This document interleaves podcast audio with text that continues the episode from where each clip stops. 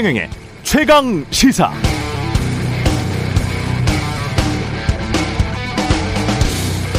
네, 오미크론 바이러스가 심상치가 않은 것 같습니다. 아, 보통 15분 정도 2m 이내 공간에서 함께 있는 경우에 코로나 바이러스에 감염된다고 했었는데 이건 그 정도가 아니라 아주 짧은 시간에도 마스크가 헐렁하기만 해도 15분 훨씬 이내에도 감염될 수 있다고 외신이 전하고 있습니다. 미국 CNN에 출연한 브라운 대학의 응급학과 교수로부터는 미국의 경우 어쩌면 정부가 전면 봉쇄 조치에 들어가서 미국 경제가 다시 마비되는 것이 아니라 많은 미국 노동자들이 아파서 일을 할 수 없기 때문에 미국 경제가 마비될 수 있다는 그런 경고까지 나왔습니다. 물론 동시에 기존 코로나 변이 바이러스에 비해서 폐 손상이 덜한 가벼운 증상을 보이고 있다는 그런 연구 결과도 나오고 있죠. 그렇다면 오미크론 변이의 빠른 확산으로 집단 감염에 이르면서도 사망자 숫자는 많이 줄어들 수 있다. 이런 해석이 가능하겠습니다. 미래가 어떻게 될지 우리가 어떻게 알겠습니까마는 새해 첫날 출근해서 일하고 있다는 사실에 감사합니다.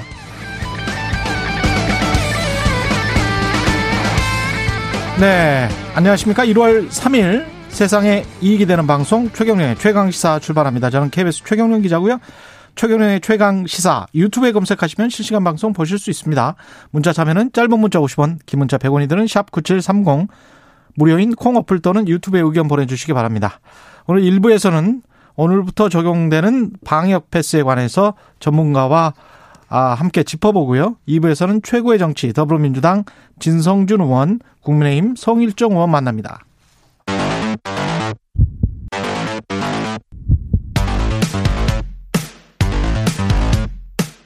오늘 아침 가장 뜨거운 뉴스 뉴스 unboxing 네, 뉴스 unboxing 시작합니다. 민동기 기자, 김민아 시사평론가 나오셨습니다. 안녕하십니까? 안녕하세요. 예, 오늘부터 방역 패스 유효 기간을 부여한다고 합니다. 예, 그 백신 2차 접종 이후에 14일이 지난 날부터 6개월까지인데요, 유효 기간이. 유효기간 만료가 임박한 사람은 3차 접종을 해야 방역 패스 효력을 유지할 수가 있습니다. 유효기간이 임박하다는 게 그게 6개월입니까? 그렇습니다. 6개월. 그러니까 지금 이제 오늘부터 시행이 되니까요. 지난해 7월 6일이나 아니면 그 전에 기본 접종을 완료한 사람들 있지 않습니까? 예. 만약에 이분들이 추가 접종을 안 했으면 음. 오늘부터 이 방역 패스 적용 시설을 이용할 수가 없게 됩니다. 음. 띵동 뭐 이런 소리가 난다고 합니다. 예. 네, 그래서 만약에 본인이 통과할 때 띵동 됐으면. 유효기간이 완료가 된 거니까요. 아. 그러니까 예좀 당황스럽기는 하겠네요. 당사자 입장에서는. 그렇습니다. 부스터 예. 샷을 맞아야 된다는 그런 얘기고요. 예. 어, 다만 그 장애인 같은 경우에는 음. 종이로 된 접종 증명서나 예방 예. 접종 스티커를 사용할 수가 있고요. 그리고 만약에 백신 미접종자가 방역 패스 시설을 이용을 하려면 48시간 내에 발급받은 그 PCR 검사 음성 확인서 있지 않습니까? 예. 이걸 제시하면 됩니다.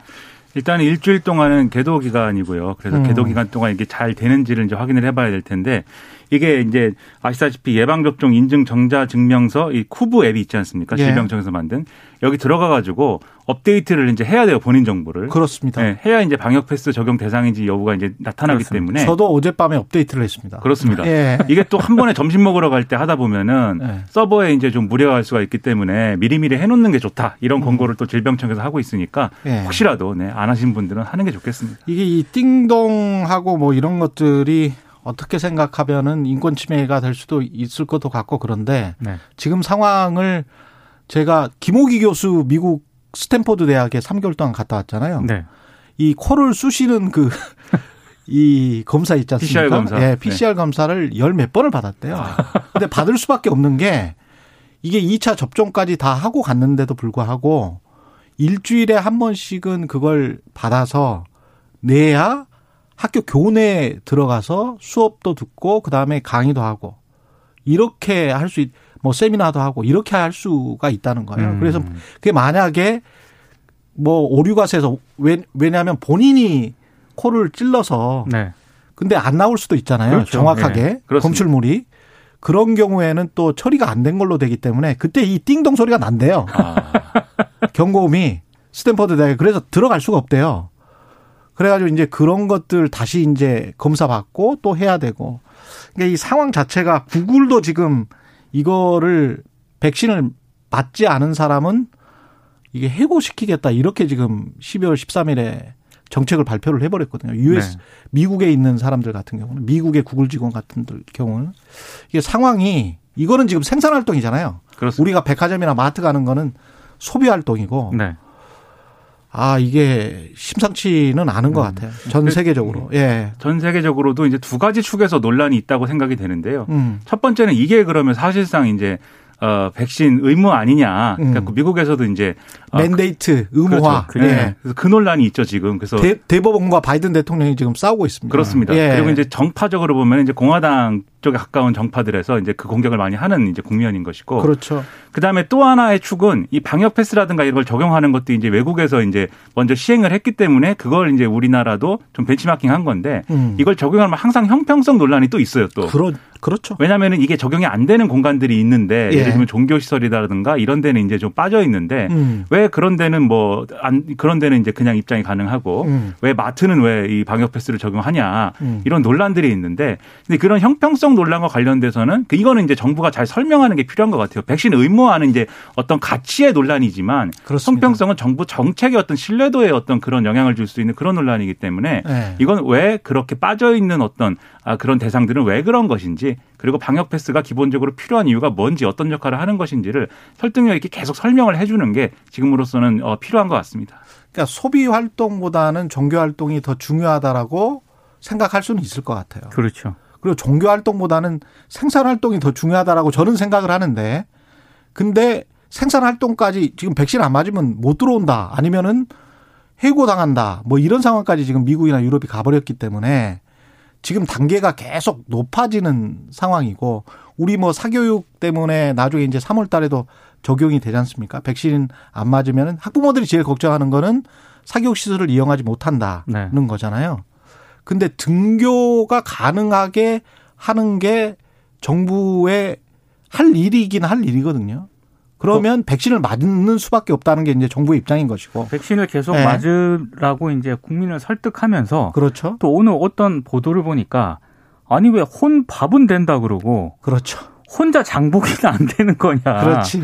이런 식으로 기사도 있더라고요. 맞아요. 예, 그러니까 그런 예. 부분들에 대해서 꾸준히 또 설득을 하고 뭔가 좀 기준을 좀 제시를 하려고 하고 이런 노력들이 필요한 것 그러니까 같아요. 정부가 그런 대상을 정할 때 아무 기준 없이 정한 거는 사실 아닐 건데 그렇죠. 뭔가의 어떤 근거를 가지고 정했을 것인데 예를 들면 이제 학교는 뭐 방역 패스 적용 안 하면서 학원은 왜 적용하냐 이 논란 때문에 이제 이 청소년 방역 패스 적용이 이제 미뤄진 거잖아요. 그럼 간단하게 한쪽은 공교육이고 한쪽은 사교육이기 때문에 그렇죠. 그거는 좀 이해가 가능해요. 음. 그렇죠. 예를 네. 들면 학교는 어쨌든 이 중앙에서 이 방역에 관련한 여러 가지 이 원칙이라 방역 수칙이라든가 음. 이런 것들을 통제 가능하고 예. 그것에 대해서 이제 지침을 내려주고 하는 것들이 관철이 되지만 그리고 의무잖아요. 그거. 그렇죠. 예. 그래서 만약에 이제 백신 안 맞았다고 해서 학교 안 가면 못 가면 안 되는 거니까. 그렇죠. 예. 그래서 그런 것들이 가능한 반면 학원의 경우에는 통제도 안 되고 음. 또 이제 개인의 선택에 따라서 이제 좀 수업을 받는 거니까 음. 그래서 판단이 다르다라고 하는데 또 일각에서는 요즘에 이제 학원 안 가는 뭐 사람이 아이가 어딨냐. 어딨냐 이렇게 얘기를 하는 거지. 일리가 있어요. 그렇죠.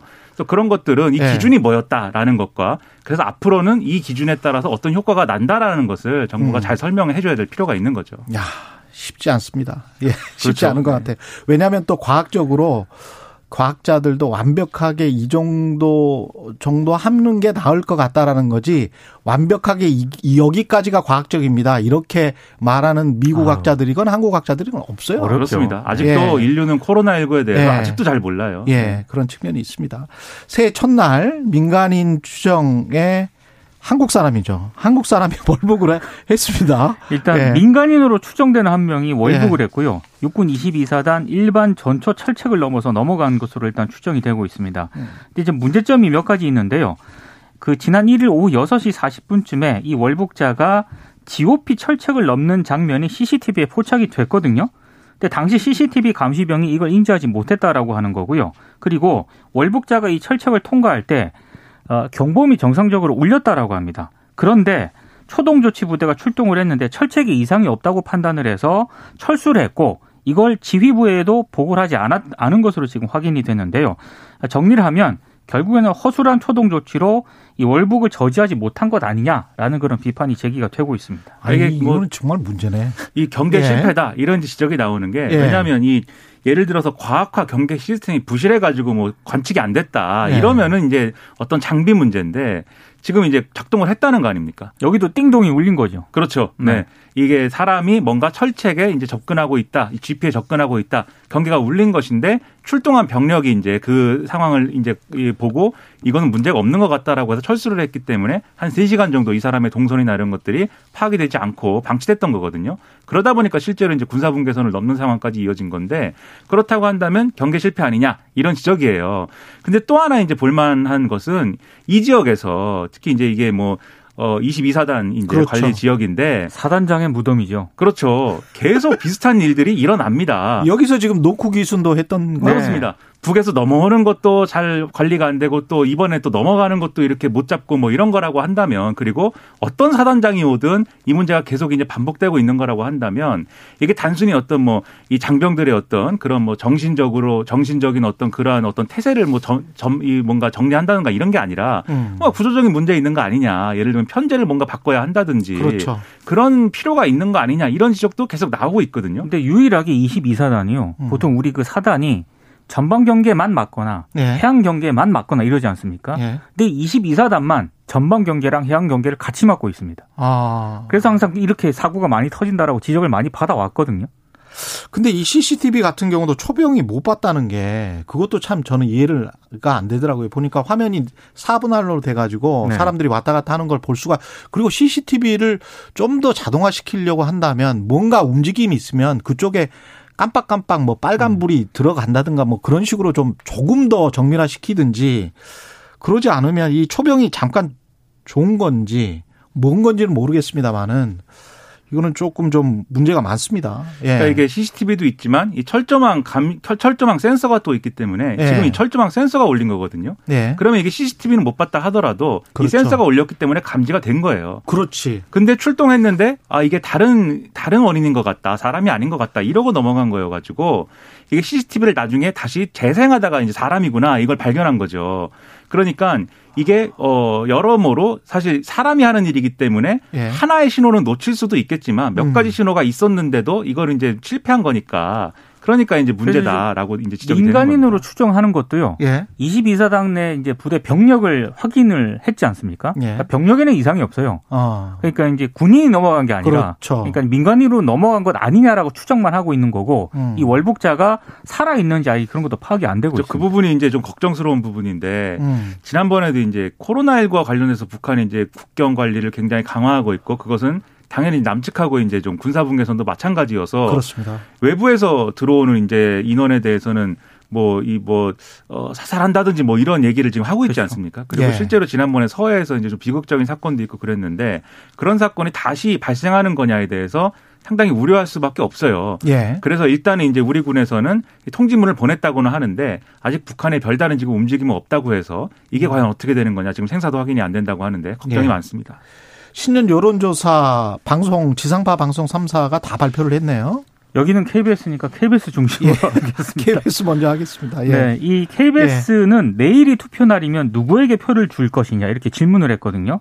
이재명 후보가 39.3, 윤석열 후보가 27.3, 심상정 후보가 3.2, 안철수 후보가 8.1%로 나왔습니다. 어, KBS는 안철수가 8.1. 그렇습니다. 예. 이게 그러니까 추이를 보면은 10월 말부터 주요 국면 때마다 조사를 하지 않았습니까? 음. 두 후보 지지율 차이가 오차 범위 내였다가 11월 말에는 초접전이었는데 이번에는 이제 역전이 된 그런 상황이고요. 예. 그리고 지지 여부와 상관없이 누가 당선될 것 같으냐를 물었는데 52%가 이재명 후보, 29%가 윤석열 후보를 꼽았습니다.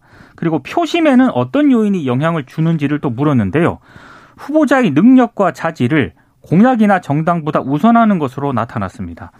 아, 이번 조사는 KBS가 한국 리서치에 의뢰해서 지난달 29일부터 사흘 동안 전국 만 18세 이상 남녀 1000명을 대상으로 실시했고요. 휴대전화 가상번호를 활용한 전화 면접 방식으로 조사를 했습니다. 응답률은 18.1%, 표본 오차는 95% 신뢰 수준에서 플러스 마이너스 3.1%포인트고요. 자세한 내용은 KBS 홈페이지에서 확인이 가능합니다. 지금 KBS 결과를 말씀해 주셨지만 다른 방송사에서 한 여론조사 결과도 비슷하죠? 네, 비슷합니다. 네. 오차 범위 밖에서 이재명 후보가 안철수 이 윤석열 후보를 앞서고 있다. 이제 이런 결과고 안철수 후보가 좀 약진했다. 이런 결과들이 두좀 가지 특징이 건데. 있는 거죠. 그렇죠. 예. 이게 전반적으로 보면은 결국은 이제 이재명 후보가 뭐 오른 측면도 있겠지만 음. 윤석열 후보 이 지지세가 하락을 하면서 격차가 훨씬 더 벌어졌다 이렇게밖에 볼 수가 없는 건데 윤석열 후보의 지지율 하락은 최근에 이제 여러 논란들 때문인 거죠. 결국 배우자와 관련돼서 김건희 씨가 직접 사과했음에도 불구하고 그게 수습이 제대로 되지 않았다라는 점.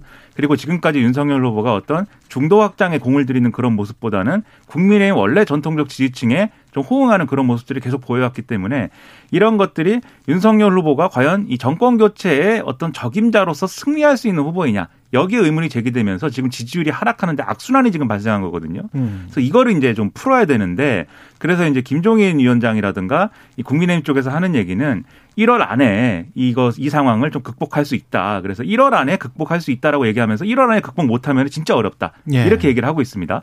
그래서 김종인 위원장이 직접 윤석열 후보의 메시지라든가 정책이라든가 이런 것들을 직접 직접 다 관리하겠다. 이렇게 얘기를 하고 있어가지고 국민의힘은 그야말로 비상이 걸린 그런 분위기인 거죠. 이게 3%가 이재명 같 이재명 후보 같은 경우는 500만이 넘었더라고요. 네. 그 삼포로 TV라는 이 예, 유튜브, 유튜브 여기에서 방송. 예.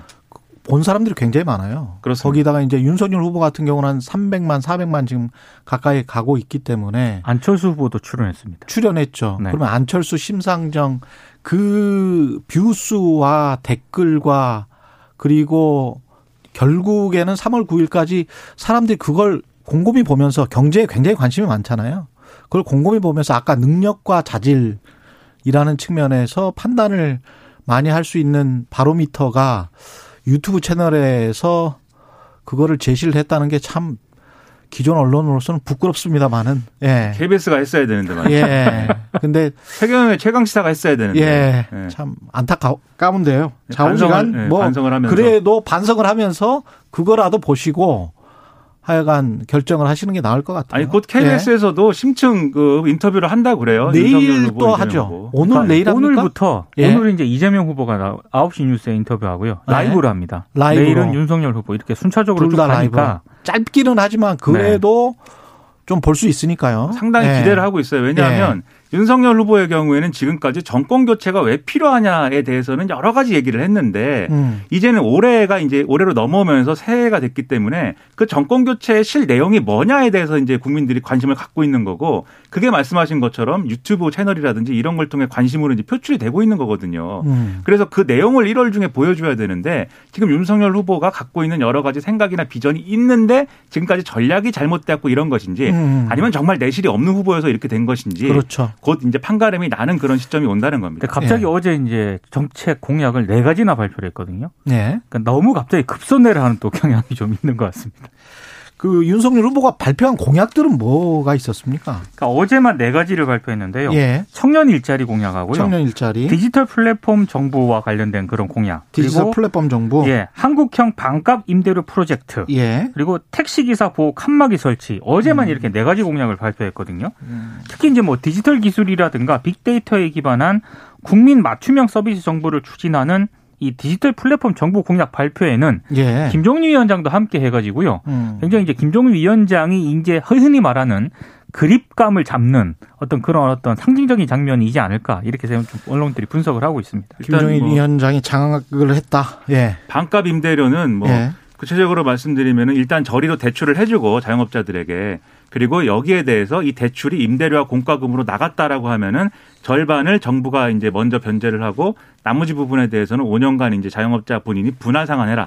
이 내용인데 이게 이제 임대료로 지출했다라는 것은 이제 어떻게 증명할 것이냐 등등의 이제 여러 가지 쟁점은 남아 있겠지만 어쨌든 자영업자들이 임대료 부담 때문에 여러모로 힘드니까 이런 것들을 이제 고려하는 것 같고요. 그 다음에 디지털 플랫폼 정부의 경우에는 이제 하나의 어떤 디지털 플랫폼 위에 정부 사이트라든가 이런 것들이 있는 것이기 때문에 어느 사이트에 어떻게 해서 어떤 서비스를 요구를 하든 그것을 이제 바로 바로 이제 해결해 줄 수 있다. 예를 들면 복지제도라든가 그런 것들도 다 마찬가지다 라는 거예요. 다만 이제 개인정보 우려가 있지 않습니까? 예. 개인정보가 우려된다. 이런 문제 제기가 나올 때 요즘에 정치권이 가장 많이 하는 답변은 블록체인으로 해결한다. 예요.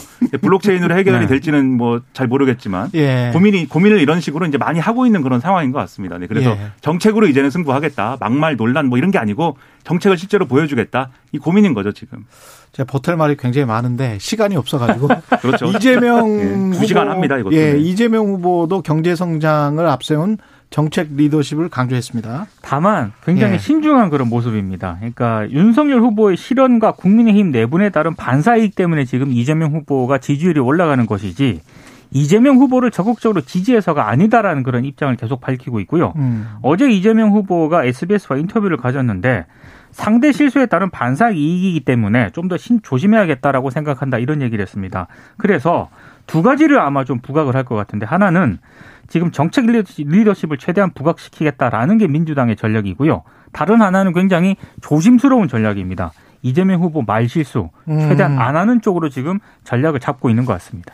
그러니까 내일 경기 광명의 소아리 기아자동차 소아리 공장에서 기자회견을 열고 국정운영 비전을 제시하겠다 이재명 후보 이렇게 얘기를 하고 있는데 예. 이 기아자동차가 이제 97년에 국제통화기금 외환위기 당시에 이제 그렇죠. 어려웠는데 그때 극복한 의미도 있고 이러니까 뭔가 지금 어떤 비상한 상황을 극복할 수 있는 경제적 리더십을 내가 보여주겠다라는 얘기를 지금 하고 있는 거 아니겠습니까? 예. 이 자리에서 큰 그림이 다소 부족해 보인다는 말씀 많이 드렸는데 음. 이큰 그림이라는 차원에서의 그런 어드병이 나올지를 상당히 또 기대하면서 지켜보고 있습니다. 예. 여기까지 하겠습니다. 뉴스 unboxing 민동기 기자 김민아 시사평론가였습니다. 고맙습니다. 고맙습니다. KBS 1라디오 최경영의 최강시사 듣고 계신 지금 시각 7시 41분입니다. 오늘 하루 이슈의 중심. 당신의 아침을 책임지는 직격 인터뷰. 여러분은 지금 KBS 1라디오 최경영의 최강 시사와 함께하고 계십니다. 네, 오늘부터 코로나 방역 패스의 유효 기간이 적용됩니다. 아까 말씀드렸는데요. 예, 유효 기간이 임박한 사람들, 그러니까 2차 접종을 했어도 3차 접종을 해야 6개월 지난 분들은 방역 패스 효력을 유지할 수 있다고 합니다. 관련 소식을 가천대학교 길병원의 감염내과 엄중식 교수님과 함께 알아보겠습니다. 안녕하세요. 네, 안녕하십니까. 예. 이게 그 백신의 유효 기간 6개월 어떻게 생각하십니까? 이게 그 정도 어 이후면은 백신의 효과가 좀 많이 떨어진다 이렇게 지금 과학자들이 판단을 하고 있는 겁니까? 예, 뭐, 사실 그 진료 현장에서 봐도 그렇고, 통계를 봐도, 예. 어, 백신 미접종자나 불완전 접종 상태에서 중증 환자 발생이 많고, 어, 사망자도 뭐 7, 80% 이상이 3차 접종을 하지 않은 그런 경우로 알고 있습니다. 아. 이번 5차 유행에서 가장 어려웠던 부분이고, 지금도 발생하는 현상인데요. 그렇다 보니까, 어, 이 3차 접종의 필요성이 굉장히 높아지고 있는 상황이고, 이런 상태에서 3차 접종을 최대한 끌어올릴 수 있는 방안이 에, 필요하면서 또 한편으로는 어 이런 그 3차 접종을 통해서 그 보호돼야 될 고위험층에 대한 접종이 뭐 빠르게 올라가고는 있지만 여전히 어 아직도 접종 대상자가 많이 남아 있다라는 어 그런 부분이 이번 방역 패스의 의미라고 보고요. 예. 또 하나는 지금 저희가 확진자 발생을 최대한 빨리 줄여야 됩니다. 근데 현재 거리두기를 어, 더 강화하기는 어렵고 부분적인 보완을 통해서 어, 조금 더 그 차단 효과를 어, 광범위하게 좀 가져오기 위한 그런 방법으로 보고 있고요. 마지막으로는 오미크론 변이 바이러스 확산을 최대한 늦추, 늦추 려는 그런 목적으로 이해가 되고 있습니다.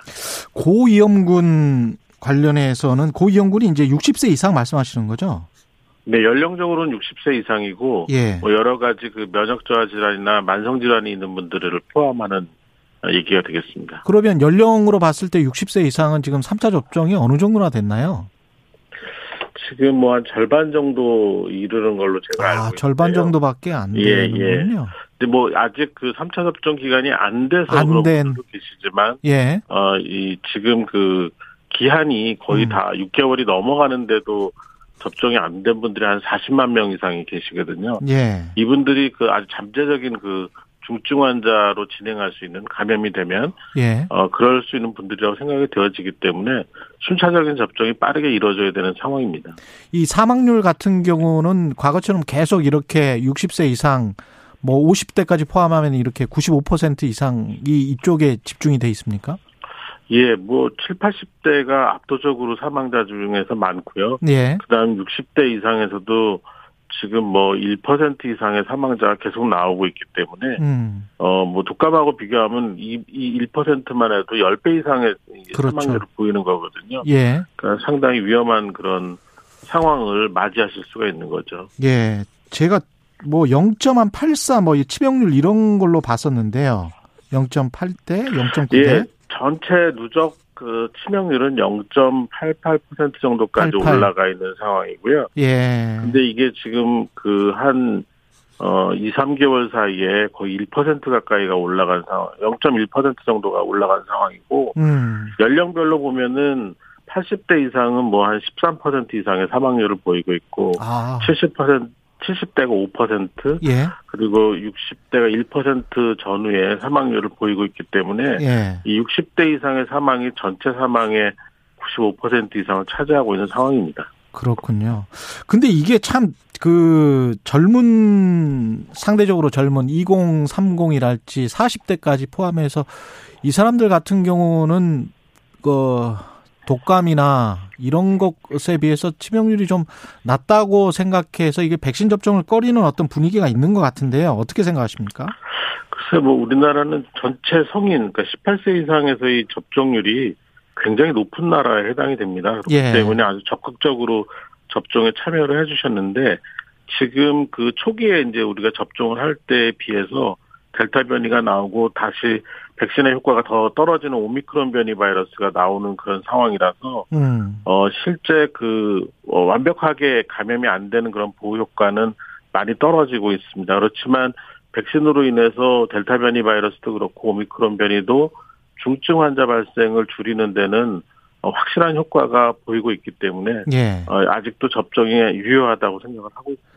아까 거리두기도 말씀을 하셨는데 이제 방 방역 패스 적용 시설이 확대가 된단 말이죠. 백화점, 대형마트도 확 이쪽으로도 확대가 되고 그 다음에 이거를 어, 안 맞은 사람들 같은 경우는 경고음 시스템을 두겠다 이런 이야기인데 이것과 관련해서 이제 인권 침해 논란도 있고 의사 등 다수 의료계 인사들이 이제 집단 소송을 내기도 했고 우리나라도 이제 비슷한데요 외국이랑 이런 움직임에 관해서는 어떻게 보세요?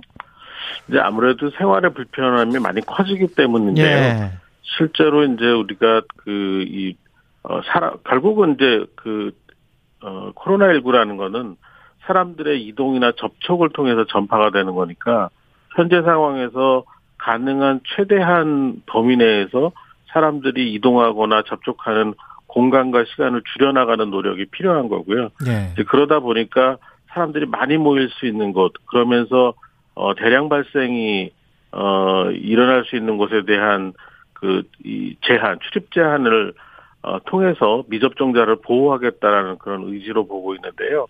뭐 경고음 시스템 같은 거는 뭐 방법론적으로 조금 문제가 있을 수도 있어서 어, 어떻게 그 관리할 건지에 대해서 또 좀 더 그 고민이 필요할 것 같습니다. 그런데 실제로 이게 어 이 재량권 남용이라는 측면으로 갈 정도의 그런 대응이라고 보기는 어렵고요. 사실 우리나라보다 그 큰 유행을 경험하고 있는 나라들은 훨씬 더 강력한 백신 패스를 적용하고 있기 때문에 예. 어 이런 부분에 대해서는 조금 그 이 수용성을 높이는 그런 긍정적인 어 인식이 좀 필요할 것 같습니다. 예. 아까 그 성인 인구는 대부분 백신을 맞았다라고 말씀을 하셨는데 청소년들 같은 경우는 18세 이하 어떻습니까? 거기는 2차 접종까지 한 친구들이 많지는 않죠.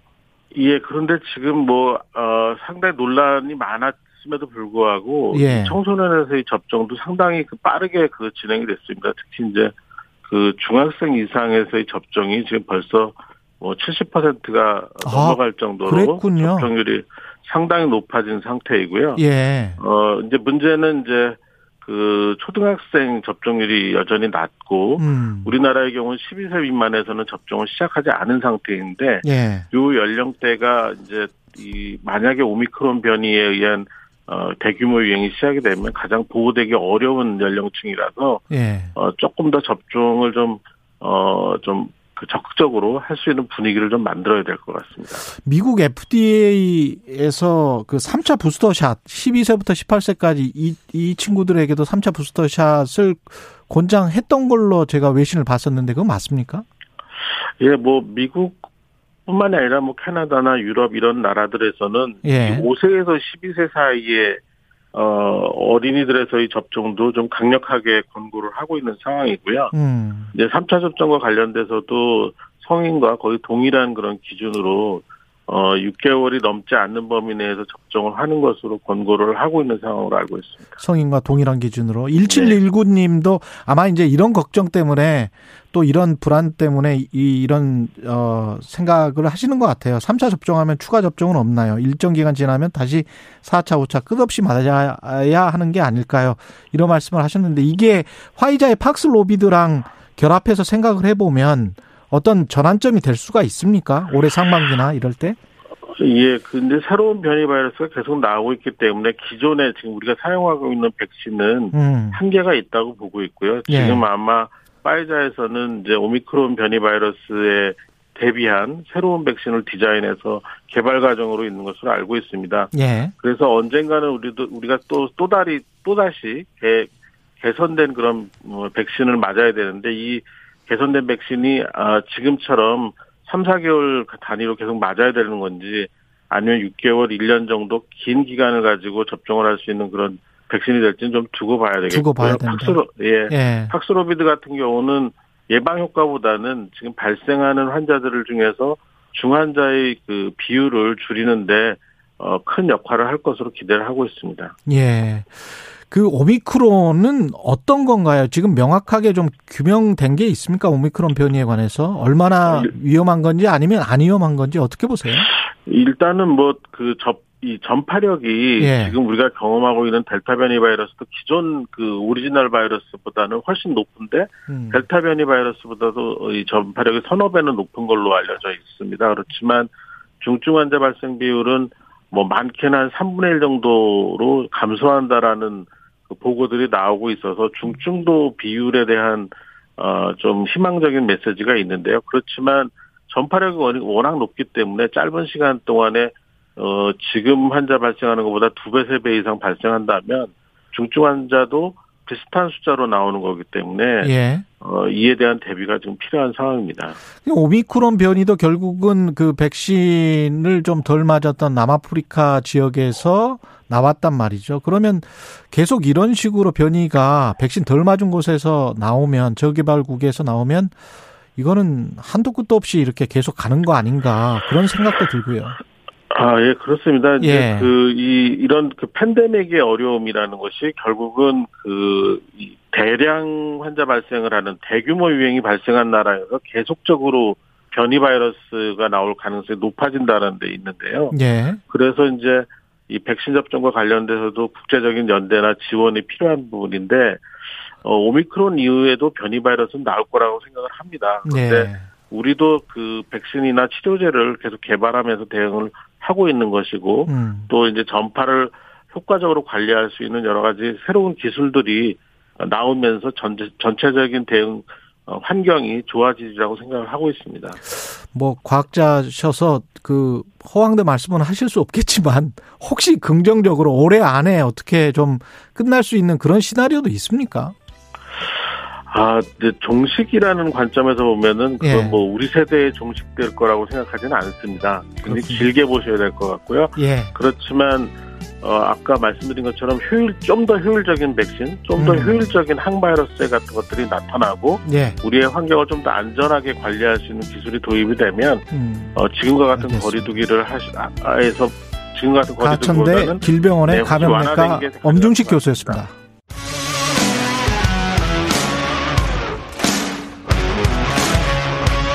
오늘 하루 이슈의 중심 최경영의 최강 시사.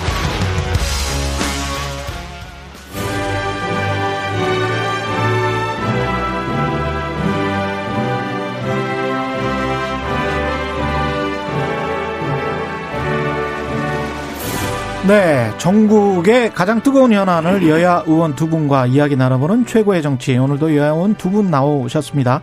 더불어민주당 진성준 의원님 나오셨습니다. 안녕하십니까? 네, 안녕하십니까. 예, 국민의힘 송일종 의원님 나오셨습니다. 안녕하십니까? 네, 안녕하십니까. 새해 복 많이 받으십시오. 예, 새해 복 많이 받으십시오. 예, 두 우리 분진 다. 의원님도 복 많이 받으십시오. 예, 의원님께서도 복 많이 받으십시오. 예, 덕담을 먼저 해주셔서 감사합니다. 최경령의 최강 시사 유튜브에 검색하시면 실시간 방송 보실 수 있고요. 스마트폰 콩으로 보내시면 무료입니다. 문자 참여는 짧은 문자 50원, 긴 문자 100원이 드는 샵 9730. 무료인 콩 어플 또는 유튜브에 의견 보내주시기 바랍니다. 덕담을 먼저 해주셔서 판세 이야기부터 바로 그냥 들어가도록 하겠습니다. 진 의원님 한번 하시죠. 예. 국민들께서 듣고 예. 아, 예. 예. 뭐, 이민년 새해가 밝았습니다. 예. 이민년은 호랑이의 해. 그것도 뭐, 검은 호랑이. 검은 호랑이의 해라고 하죠. 예.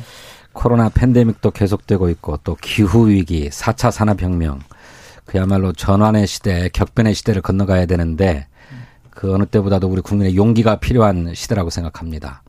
어, 호랑이와 같은 용기, 기세로 이 전환의 시대를 잘 이겨나가시기를 빌겠습니다. 송 의원님도 제대로 그러면은 새해 네. 덕담을. 코로나로 너무 많은 분들이 고생을 하고 계시잖아요. 예. 현장에 계신 의료인을 의료인들을 비롯해서 많은 분들 고생하고 계시고 또 병상에 지금 계신 분들도 꽤 계시잖아요. 그렇죠. 빨리 캐치하시기를 바라고요. 어, 올 한 해에는 대한민국의 국군이 전 세계로 좀 뻗쳐서 음. 어, 우리 국민들 더 호주머니가 좀 두둑해지고 또 새로운 희망의 부푸는 한 해가 됐으면 더 좋겠고요. 그리고 이 국가나 기업들이 부자가 되는 것은 큰 변환기에 음. 큰 부자가 되고 융성하게 됩니다. 지금 우리 저진 의원님도 말씀을 하셨지만 세계적으로 큰 변화의 대전환기에 있습니다. 예. 이러한 주도의 흐름을 우리 대한민국이 잡아서 어, 미래로 가는데 세계에서 선도적인 국가가 되기를 기원하겠습니다. 열심히 하겠습니다. 예. 일단 이제 정치로 다시 들어가야 되겠습니다. 예. 첫 질문은 판세인데 지상파 3사 여론조사도 했고 그 전 여론조사들도 비슷하게 나왔고 추세는 이재명 후보가 지지율이 좀 오른 것 같고요. 그 다음에 윤석열 후보는 좀 떨어진 것 같습니다. 어떻게 분석들을 당에서는 하고 계시는지 모르겠습니다. 예. 네. 뭐 지지율의 역전이 이루어진 것은 사실인 것 같습니다. 이제 다만 아, 이 지지율이라고 하는 것이 항구적인 게 아니고 상황과 이슈에 따라서 얼마든지 요동칠 수 있는 것이기 때문에 매우 조심스럽습니다. 이재명 후보의 지지율이 뭐 차근차근 한 발 한발 아, 올랐던 반면에 에, 윤석열 후보의 지지율이 좀 큰 폭으로 떨어져서 어, 최근 그런 음, 조사 결과가 나오는 것 같은데 에, 윤석열 후보도 뭐 추가 하락은 멈춘 것으로 보입니다. 그러니까 이를테면 저점을 찍었다고나 할까요? 음. 그렇기 때문에 이제부터 본격적인 경쟁이 시작되는 거다 이렇게 생각을 하고 어, 윤석열 후보가 그간에 부진했던 점들을 만회한다면 어, 얼마 든지 상승할 수도 있다고 보여져요. 그래서 어, 저희 당에서는 뭐 지지율 역전을 이뤘다고 해서 뭐 마음을 놓거나 또 낙관을 하거나 이런 건 절대로 금물이다. 아, 라고 하는 그런 자세로 선거에 임하고자 합니다. 역시 진 의원님이 전략가답지요. 예. 어, 맞습니다. 모든 통계 데이터를 이렇게 봐보면 어, 윤석열 후보의 지지율 하락이 좀 뚜렷해 보이고요. 그리고 이재명 후보의 지지율은 견고해 보였습니다. 아, 상승폭은 아주 미미했지만 비교적 그 하락세가 아니라 나름대로 상당히 견조했지 않나 하는 판단을 하고 있고요. 비교적 이재명 후보를 지지하는 민주당 지지층에서는 한 70%에서 80%의 지지에 이 그 견고세라고 그럴까요? 응집력이라고 그럴까? 이런 예. 것들이 상당히 좋았던 반면에 저희 국민의힘의 지지자들을 중심으로 해서 한50% 정도만 응집하는 모습을 좀 보였습니다. 그래서 비교적 그 윤석열 후보가 좀 빠졌는데 어 이런 현상을 저희가 이렇게 바라보면서 어 우선 이 내부적인 그런 측면을 좀 더 공고히 할 필요가 있다라고 생각을 하고 있고요. 어 특징적으로 하나가 좀 보여주는 것이 어, 이재명 후보가 아, 이 박스권으로부터 탈피하는 것은 굉장히 어려워 보입니다. 음. 예, 좀 치고 올라가는 게 이런 게 좀 보여야 되는데 예. 그런 모습은 안 보이는데 윤석열 후보의 이 좀 하락은 좀 눈에 보였다 이렇게 좀 평가할 수 있겠습니다. 두 분 말씀 종합해 보면 이재명 후보는 박스권을 타패하지 못하고 상단에 있는 것이고 윤석열 후보는 50% 정도밖에 응집을 안 했다는 거는 나중에 보수층이 응집을 하면 굉장한 또 폭발력을 가질 수가 있는 것이기 때문에 민주당 입장에서는 뭐 이대로 선거가 끝난다라고 판단하기는 어려울 것 같기도 하네요. 물론입니다. 예. 어, 선거 구도가 아, 뭐 여러 후보들이 출마하는 다자 구도이면은 틀림이 없습니다만 어, 사실상의 양자 구도가 형성될 가능성이 매우 높죠. 음. 또 국민의힘 내부에서도 어, 윤석열 후보의 지지율이 하락하자 안철수 후보와 단일화를 이뤄야 되는 게 아니냐라고 하는 얘기가 올라오고 있습니다. 이제 그런 가능성을 배제할 수는 없죠. 이제 그렇게 보면 현재 지지율에 만족할 수는 없습니다. 어, 안정적인 어떤 승리를 바라보자면 어, 현재 지지율보다 더 올라야 하고요. 어, 과반에 육박하는 정도의 지지율은 보여야 에, 선거 승리를 기대할 수 있다고 생각합니다. 45%는 넘어야 된다. 그렇죠. 45%는 넘어야 네. 된다. 40% 중반대는 돼야 그래도 자력으로 이길 가능성이 있다. 그렇습니다. 양자든 다자든. 그렇게 봅니다. 예. 그래서 이제 앞으로 한, 아, 한 5, 6%더 음. 올리는 일이 필요한데, 예. 예, 그것이 쉽지는 않을 거예요. 그렇죠. 그렇지만 이제 지금과 예. 같이 뭐 일거의 지지율을 끌어올리는 방법은 없을 거라고 생각하고요. 음. 지금까지처럼 이렇게 차근차근 어 구체적인 정책과 비전으로 어 국가 운영 능력을 입증해 보이고 음. 또 여러 가지 후보나 캠프에 발생하는 리스크에 대해서 신속하게 사과하거나 대응하는 이런 모습으로 위기 관리 능력을 보여드리는 데 집중할 그럴 생각입니다. 성 의원님 아까 진 의원님이 저점은 찍은 것 같다. 윤석열 후보에 관해서 그것은 동의하십니까? 그 말씀에? 대체적으로 그 bottom line을 음, 보면 예. 어, 그 이상은 좀 내려가지를 않잖아요. 예. 그 여러 그 조사 기관에 보면 그렇기 아무- 때문에 아무리 내려가도 20% 후반. 예, 그렇습니다. 그래서 아마 진 의원님께서 그 분석을 하신 것 같은데 저도 음. 그 부분에 대해서 동의를 합니다. 음. 어, 어느 정도 이제 하락 국면은 좀 멋진, 멋진 것 같고요. 음. 앞으로 어떤 정책이나 또 행보를 통해서 또 새로움을 통해서 이 어려움을 돌파해 나갈 것이냐 이런 부분이 있을 텐데 예. 이런 부분은 후보 본인하고 선대에서도 준비를 하고 있을 겁니다. 근데 이제 김종인 위원장이 그런 말씀을 하셨단 말이죠. 후보가 선호하는 메시지를 낸 게 지금까지 비서실에서 좀 잘못을 한 것이다. 국민에게 맞추는 좀 메시지를 내야 된다. 이거는 어떻게 보세요? 그 잘못 해석을 하면 그러면 선거 끝나면 또 후보가 선호하는 메시지로 갈 수도 있으니까. 예. 그 부분은 그런 것 같아요. 예. 어, 저희 후보는 이제 5개월밖에 안 되셨잖아요. 음. 그런데 에, 그 선대위 지역 선대위가 발대식에 가보면 주로 당원들이시거든요. 아, 금이시군요. 예, 그러다가 아. 보니까 조금 발언의 강도가 좀 세질 조절-. 조절을 해야 되는데. 예, 그런 부분들을 좀 부드럽게 하고 세련되게 할 필요가 있는데 음. 아, 요런 지역 그런데 거기에는 제가 볼 때 사기를 좀 복돋아야 될 거 아니겠습니까? 그래서 좀, 갔으면 또 예, 강하게 얘기를 하면 좀 더 나아지죠. 그렇습니다. 예. 그 환호도 좀 세게 하고 나오고 세게 나오고 이러니까 아마 그런 부분들에서 조절을 조금 그 강한 톤의 말씀이 있으셨다 있으셨다라고 보는데 요런 부분들이 음. 이제 경험에서 어, 나오는 부분들이지요. 그런 그 참모들이 예. 후보 듣기 좋은 소리만 원고에 써서 보고하진 않았을 거예요. 아, 근데 전반적으로 지금까지 국민의힘과 윤석열 후보의 선거운동 기조를 보면 어, 정권 교체 여론 또 정권 심판론 이런 데 너무 많이 기댔다. 이런 관성이 계속돼 왔기 때문에 에, 집회 현장에 가면 어, 거의 뭐 막말에 가까운 거친 언사를 통해서 정권 교체론을 선동하려고 들었던 것이다. 그런 생각이 듭니다.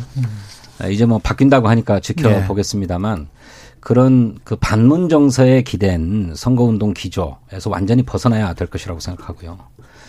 두 번째로는 윤핵관 문제를 정리해야 된다고 생각합니다. 아, 이준석 대표가 두 번씩이나 당무를 거부하고 선대위를 이탈한 것은 아직도 해결되지 못하고 있습니다만 선대위 내에 에, 윤석열 후보를 앞세워서 호가호위하는 세력들이 있는 것 같거든요. 그것을 이준석 대표가 용납하지 못하겠다라고 하는 것 아닙니까? 어, 저는 김종인 총괄위원장도 같은 입장인 것으로 보여지는데 이 문제를 정리하지 않으면 반전의 계기를 좀처럼 만들기 어려울 것이다. 저는 그렇게 봅니다. 음, 반문 정서로만은 힘들다.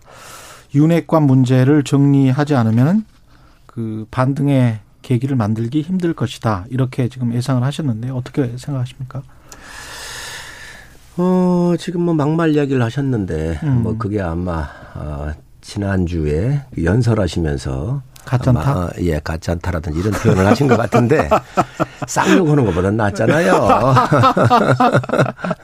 어쨌든, 뭐, 예. 충고는 감사하고요. 어, 그런 부분들을 좀 다듬을 필요가 있습니다. 예. 어, 국민 정서에 맞도록 좀더 음. 부드럽게 표현하시면서 가는 것도 충분히 일리가 있다라고 생각을 하고, 우리 진 의원님 주신 말씀 잘 알고, 또 저도 그 부분에 대해서는 음, 저 인정하겠습니다. 지금 저 정책이나 뭐 이런 것들도 계속 원희룡 과거 후보 중심으로 해서 많이 좀 개발을 하고 있는 거죠. 예, 그렇습니다. 예. 정책은 이미 많이 만들어져 있고요. 음. 원래 저희 스케줄로는 1월부터 가려고 그랬던 것이죠. 1월부터 가려고 예, 했다. 그런데 12월 말부터 일부 나오기 시작을 했는데 음. 아, 원래 저희 스케줄은 또 민주당보다는 저희가 전당대회가 늦었잖아요. 음. 어, 그렇기 때문에 그 스케줄은 1월부터 간다는 말씀드리고 예. 이제 그런 각도에서 정책도 나오고 후보가 또 여러 가지 자기 생각을 펼치게 되실 겁니다. 예. 근데 이러는 사이에 오부질이라고 할까요? 뭐 안철수 후보가 거의 10% 정도까지 치고 8에서 9% 왔다 갔다 하지 않습니까? 여론조사에 따라서 이렇게 되면 판세가 아주 묘하게 흐를 수도 있을 것 같아요. 어떻게 보십니까? 이제 저희 후보가 많은 정책을 내놓고 음. 또 후보 나름대로 갖고 있는 그 장점이 있거든요. 새로움이나 이런 것들을 국민들한테 어필하게 되면 음. 어 이제 모이겠지요. 다시 지지자들이 모이고 그리고 지금 현재에는 그러한 어 윤석열 지지층의 일부가 중도로 가 있거나 안철수로 이동한 경향이 보이지만 이런 부분들이 이제 아까 진 의원님도 말씀하셨습니다마는 양강의 구도로 쓰게 되면 어느 정도는 다시 회귀하지 않겠나는 판단을 하고 있습니다. 예, 말씀하신 것처럼 안철수 후보가 자력 상승했다기보다는 예. 윤석열 후보 로 안 되겠다라고 음. 생각하는 보수 유권자들 또 정권 교체를 바라는 유권자들이 예, 안철수 후보의 지지로 일부 나타난 측면이 있다고 생각합니다. 그렇기 때문에 에, 윤석열 후보나 국민의힘이 어떻게 하느냐에 따라서 어, 윤, 안철수 후보에게 일부 갔던 지지층들을 다시 회복할 수는 있다고 생각이 들어요. 그런데 이게 이제 에, 일시에 극복될 수 있는 문제냐 어, 하는 문제가 있다고 생각합니다. 어, 무엇보다도 어, 윤석열 후보 본인이 정책과 비전이 별로 준비가 안 돼 있어요. 각종 국정 현안에 대한 인식과 식견이 상식에서 한참 벗어나 있거든요.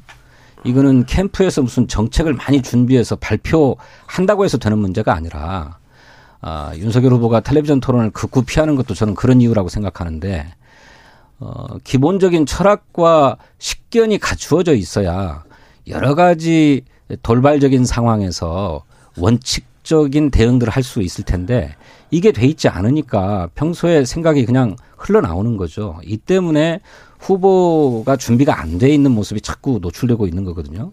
그러니까 윤석열 후보의 내공의 문제이기 때문에 캠프가 정책을 잘 정비해서 내놓는다고 해서 그 문제가 해결될 것인가 저는 쉽지 않다고 생각해요. 또 아까도 말씀드렸던 것처럼 어 윤석열 후보가 뭐 신발 벗고 막 큰절까지 하면서 어 선대위 이 운영을 개선하겠다고 했습니다만 어제 현충원 참배하면서 이준석 대표를 만났는데 그 자리에서 서로 냉랭했다고 하더라고요. 어, 윤석열 후보가 선대위원장이 또 당대표가 이탈한 상황이니까 그러지 말고 빨리 합류해서 도와주십시오. 이렇게 한마디 할 법도 한데 그냥 악수만 하고 어, 서로 냉랭했다고 하거든요. 이런 자세를 가지고 문제가 해결될 것인가. 그렇지 않으면 어, 안철수 후보로의 이탈이 가속화될 수밖에 없을 것이다. 저는 그렇게 생각합니다. 어, 윤석열 후보가 뭐 철학이 좀 빈곤하다 이런 말씀을 하셨는데 전 그렇게 보지 않습니다. 철학과 아, 생각의 정돈이 안 돼 있는 분이 현 정권의 그 핍박에 맞서 가지고 저항을 하면서 공정과 상식이라고 하는 이 대한민국의 소중한 이 사회적인 공기의 어, 공적인 가치를 지켜낼 수 있었을까요? 저는 윤석열 후보가 법조인으로서 또 이 검찰을 이끌어가고 있는 검찰총장으로서 또 이 정권에 맞선 사람으로서 봤었을 때 이러한 국가를 어떻게 끌고 가고 어떻게 이 가치를 세워야 되는지에 대한 철학적 사유는 충분하다고 저는 생각을 합니다. 그러나 경험이 좀 부족할 뿐이지요. 경험은 부족한 건 저도 인정을 합니다. 왜 정치권에 들어온 지가 아 5개월 정도밖에 안 됐으니까. 그러나 다 양면이 있습니다. 새로운 눈으로 보는 사람은 또 기존의 질서나 이런 부분들에 대해서 충분히 재단할 수 있는 새로운 각도가 있는 것이고요. 그렇기 때문에 그 국민들께서 윤석열 총장한테 기대하는 것은 새로움이거든요. 예를 들면 정치적인 측면에서 그동안 못했던 여러 가지 개혁이라든가 정치적인 측면에서의 아, 경제적인 측면에서의 개혁이라든지 이러한 부분들에 대해서 기대를 하는 것이지요. 앞으로 시간이 있습니다. 그래서 윤석열 후보가 내놓을 여러 가지 정치, 경제, 사회 전반에 대한 개혁에 대한 그 그림 같은 경우가 국민들한테 충분히 어필할 수 있다. 그리고 윤석열 후보야말로 인생을 살면서 국가를 위하고 국민을 위하고 한 길로 살아온 분입니다. 이재명 지사처럼 이렇게 왔다 갔다 하면서 여러 가지 복잡하게 산 분이 아니에요. 그렇기 때문에 그런 국가적인 가치, 신념, 철학 이런 부분에 대해서는 믿으셔도 좋다라고 말씀을 드립니다. 이 윤석열 후보를 엄호할 수밖에 없는 점은 제가 이해하겠습니다만 어, 말실수가 아니라 철학이 갖춰져 있다라고 한다면 저는 아주 심각한 문제라고 생각합니다. 어, 윤석열 후보가 못 배우고 가난한 사람은 자유가 뭔지 모른다. 자유의 필요성도 느끼지 못한다. 이렇게 발언했어요. 아주 단적인 예인데 이것이 말 실수가 아니라 철학의 반론입니까? 그렇다면 정말로 문제 아니겠습니까? 저는 말 실수라고 생각했어요. 가난하고 못 배운 사람도 자유로워야 하는데 자유롭고 싶어도 그럴 수 없기 때문에 국가가 그들을 경제적으로 지원하고 또 교육적으로도 지원해야 된다라고 하는 얘기라면 저는 이해하겠다는 것입니다. 그런데 그게 아니라 가난하고 못 배운 사람은 자유가 뭔지 모르고 또 자유의 필요성도 느끼지 못한다. 이게 철학에서 비롯된 것이라면 정말로 문제 아니겠습니까? 소경. 어, 진영 네. 그건 그렇지 않습니다. 그 자유의 그 가치를 서로 공유하고 도와야 된다. 이 부분을 강조하다가 그 말씀하신 건데 그래서 그, 그 이후에 해명도 내놨지요. 그래서 지금 뭐 그 부분만 딱 뽑아서 언론도 했고 일부 또 어, 분들이 말씀도 하고 계시지만 기본적으로 약자에 대한 배려, 약자의 약자에 대한 기회의 보장을 우리 사회 전체가 함께 하자라고는 전체적 측면에서 맥락을 봐야지 이거를 한 부분만 뽑아서 보면 오해할 수가 있습니다. 그래서 저희 후보께서 얘기하신 것은 우리 사회 전체가 약자를 좀 배려하고 또 이런 분들에 대한 자유에 대해서 우리가 지켜드리려고 노력하는 이런 것들에 대해서 강조한 지점으로 보시면 될 것 같습니다. 근데 음. 그런 얘기가 한두 번이지 한두 번이 아니질 않습니까? 이를테면 음. 없는 사람은 불량식품 이하라도 먹을 수 있게끔 해줘야 된다 이런 말씀하셨어요. 그리고 최저임금 이하로 일하고 싶은 사람들이 있는데 그들을 생각하면 최저임금 하면 안 된다라는 말씀도 하셨어요. 그게 어떻게 약자에 대한 배려입니까? 철학이 바탕되어 있는 것이 그렇게 나오는 거다. 물론 저는 그걸 말실수로 이해하고 싶어요. 그런데 의원님 말씀하신 것처럼 단순한 말실수가 아니라 그분의 머릿속에 그분의 철학이 그렇다라고 하는 거를 누차 자기의 입으로 입증해 가고 있는 거라고 생각해요. 이거는 그분의 철학의 빈곤을 얘기하는 거거든요. 그렇기 때문에 단기간에 학습하고 또는 캠프의 참모들이 보완해 준다고 해서 또 김종인 위원장이 메시지를 관리한다고 해서 해결되는 문제가 아니다. 저는 그렇게 생각합니다. 오히려 진 의원님 공격이 좀 거기에 포인트가 잘못됐다고 저는 보는데 어 저는 그런 철학적 측면에서는 고민을 안 해도 될 것 같아요. 예를 들어서 일하는 시간이 120시간 얘기하니까 그러신 것 같은데 분명히 우리 후보께서 말씀을 하셨어요. 능률이 오르고 한 프로젝트를 할 땐 집중해서 하고 그리고 나머지 시간에 대해서 자유롭게 쓸 수 있도록 해주자. 아니 공부 잘 되는 시간에 아이한테 8시간만 공, 저, 저 공부하고 나머지는 못하게 하면 되겠습니까? 공부 잘할 수 있는 사람한테, 하는 사람한테 시간에 자유롭게 좀더 문제가 잘 풀릴 때 그 시간을 많이 쓸 수 있도록 하는 것 또한 그가 어, 공부할 수 있는 사람이 갖고 있는 자유입니다. 그래서 이 일의 능률이 오를 때 20시간이 되든 30시간 집중해서 이 게임 산업 같은 경우는 그렇게 하고 있잖아요. 정말로 저는 근로 시간에 대해서 말씀드린 바가 아니 아까 그 말씀을 하셨잖아요. 얘기와 최저임금 얘기를 드렸습니다. 아니 그래서 불량 불량 식품과 부정 식품도 정의를 정확하게 알아야 그 공격을 하실 수 있는 건데 그 부분을 정확히 좀 알아주셨으면 좋겠고 그래서 일하는 자유 또 직업에 대한 자유에 있어서 그 시간을 마음껏 쓰면서 역량을 발휘할 수 있도록 해야 한다라고 하는 것이 후보의 이야기인데 그 부분만 그렇게 똑 따가지고 공격을 하면 그거는 그렇지 않죠. 그래서 그런 전체적인 맥락을 좀 이해를 하셨으면 좋겠고 저는 그러한 부분에 대해서는 뭐 국민들께서 걱정 안 하셔도 된다고 생각을 합니다. 아까 나오다가 말았는데 안철수 후보 이야기를 좀 해봐야 될 것 같은 게요. 안철수 후보와 또 심상정 후보 이 지금 2강 2중에 또는 2강 1중 1약의 상황으로 선거 전까지 가는 겁니까? 어떻게 그 판단하고 계시는지 모르겠네요. 합종 연행이나 연대 또는 전략적 연대나 뭐라고 이름 붙이든 간에 뭐가 있, 있, 있습니까? 글쎄요. 오히려 현재의 선거 구도, 예. 후보 구도를 바꾸려고 하는 것은 음, 예, 국민의힘이나 보수층 내에서 먼저 제기될 것 같아요. 음. 어, 저야 뭐 속속들이 알지 못합니다만 국민의힘 내부에서 후보 교체론이 올라오고 있다고 하는 얘기를 들었습니다. 예. 물론 어, 후보 교체는 불가능할 거라고 보여져요. 음. 근데 이것이 저는 후보 단일화론으로 결국 수렴되고 외화될 거다 이렇게 생각합니다. 누구와의? 안철수 후보와의 윤석열과 안철수의. 윤석열과 안철수. 근데 예. 물론 제1야당 후보 지위를 쉽사리 내놓기도 쉽지 않습니다. 또 안철수 후보 입장에서도 승산이 없는 단일화 경선에 쉽게 나서기가 어렵겠죠. 음. 그렇기 때문에 단일화론이 계속 뭐 나오겠지만 성사는 쉽지 않을 거라고 생각해요. 아, 어, 하지만 현재의 지지율 상태가 뭐 앞으로 한 1, 2주 계속되면 반드시 어, 후보 교- 교체론에 입각한 어, 후보 단일화론이 부상할 수밖에 없을 것이다. 그거는 안철수를 염두에 둔 윤석열을 염두에 둔 게 아니고 그렇죠. 그럴 수밖에 없겠죠. 어떻게 보세요? 이런 판단에 관해서는? 진 의원님이 저희 진영을 막 흔들고 있습니다. 지금.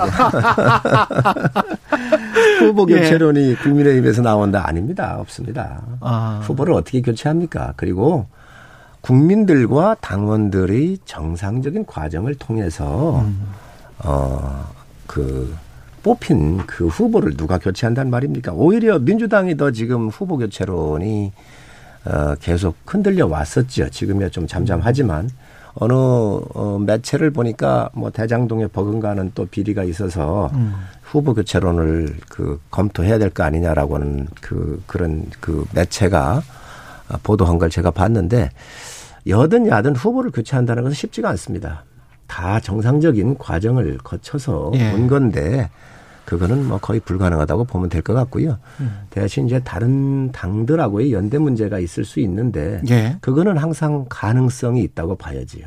정치라고 하는 것은 옛날에도 그래왔고 앞으로도 그럴 것인데 이기는 싸움이기 이기는 싸움을 해야 되기 때문에 서로의 필요 충분 조건이 맞으면 얼마든지 그러한 부분들에 대해서는 협상이 있을 수 있고 안철수 후보하고도 상당히 가능성이 전 있다고 보여 보고 있습니다. 윤석열 안철수의 단일화 그- 가능성. 그렇습니다. 그렇습니다. 그러니까 결국 안철수 후보와의 단일화 선거 연합의 가능성을 열어놓으시는 거잖아요. 음. 전에부터 전에부터 열고 왔지요. 합당에 대한 이야기에서부터 음. 그게 어, 계속 결국 열고 왔지요. 윤석열로 안 된다라고 하는 여론이 비등해져서 윤석열 후보의 지지율이 계속 하락하게 되면 후보를 교체해야 할 수밖에 없는 것 아니냐라고 하는 인식을 반영하는 거라고 생각해요. 그런데 당내에서 교체하기는 어렵죠. 왜냐하면 경선을 한번 치렀기 때문에 예. 당내 교체는 후보 법상으로. 본인이 사퇴하지 않는 한 예. 불가능합니다. 법률적으로도 불가능하고요. 그러니 시- 현실 가능한 모색 가능한 선택지는 후보 단일화밖에 없는 거죠. 음. 저는 그걸 배제하지 않고 있는 거라고 생각합니다. 여당 같은 경우에 정의당과의 연대 이야기가 나오고 있는데 그거는 가능하다고 보세요? 심상정 후보는 뭐 전혀 불가능. 선거 연합을 저희 당내에서도 얘기하는 분은 없습니다. 아, 다만 그래요? 정책 공조와 정책 협치의 공조입니까? 기반을 만들어야 된다고 생각합니다. 음. 어, 어떻게든 그 후보 단일화는 아니에요. 그렇습니다. 예. 이재명 후보가 추진하고자 하는 정책들을 제대로 실현하려면 음. 어, 동의의 기반이 넓어야 하고 협치의 기반이 구축되어야 하는데 그러자면 어, 정책의 방향이 같은 정치 세력과는 연대할 수 있는 거죠. 예. 어, 서울시장 단일화할 때 저희가 안철수 후보하고 오세훈 후보고 해서 어, 여론조사를 해서 한 번 한 적이 있지요. 그렇기 예. 때문에 두 당이 그런 경험을 갖고 있습니다. 음. 그리고 지금 현재는 정권을 교체하라고 하는 국민적 여망이 굉장히 높기 때문에 저는 이거는 뭐 윤석열 후보든 아니면 안철수 후보든 다 갖고 있는 거 아닙니까? 그렇기 때문에 어떠한 그러한 협상이나 이런 걸 통해서 변화가 올 수 있을지는 지켜봐야 되겠지만 가능성은 충분히 있다고 보여집니다. 이제 그게 그 얘기를 할 말씀이죠. 예. 마지막으로 추경 논의가 지금 급물살 타고 있는데요. 신년에 2월 임시국회에서 추경이 처리되는 분위기입니까? 국회에서는 어떻게 생각하세요?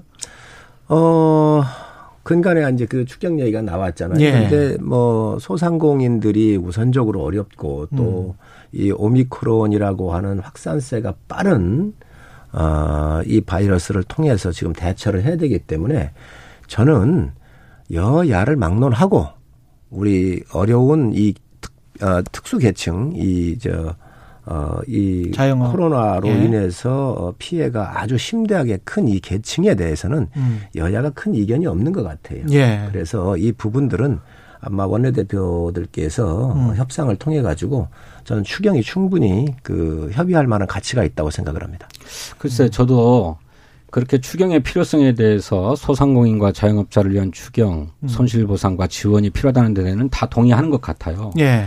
그렇다면 여야가 아, 논의를 미룰 게 아니라 즉각 네. 마주 앉아서 어, 추경에 원칙적으로 합의하고 그런 여야의 합의를 정부에 에, 전달해서 촉구해야 된다고 생각합니다. 그런데 저는 국민의힘의 입장이 좀 납득이 안 되는 측면이 두 가지가 있어요. 하나는 윤석열 후보의 말씀인데 에, 정부가 먼저 추경안을 제출해야 된다. 정부 여당이 먼저 협의해라. 이렇게 얘기하고 있는데요. 잘 아시는 것처럼 정부는 어, 국채가 늘어나는 데 대한 상당한 부담을 안고 있습니다. 또 선거를 코앞에 둔 시점에서 선심성 추경을 하느냐라고 하는 비판에서도 자유롭지 않아요. 그래서 정부가 먼저 추경안을 내는 게 현실적으로 굉장히 어렵습니다. 그렇기 때문에 그런 데서 자유로운 여야가 서로 합의해서 정부에 촉구할 필요가 있는데 윤석열 후보는 추경 필요성에는 동의하면서도 그 공을 자꾸 정부에 넘기고 있어요. 두 번째로는 또 대선 에서 당선이 안 되면 음. 어, 안 하겠다라고 하는 뜻을 또 피력하고 있습니다. 공약이 다 그런 거 아니냐라는 말씀까지 하시지 않았습니까? 저는 이런 태도를 가지고 소상공인 자영업자에 대한 지원과 손실보상 얘기하는데 진정성이 있는가? 여기까지 들어야 되겠습니다. 예. 책임을 나눌 생각이 없고 최고의 정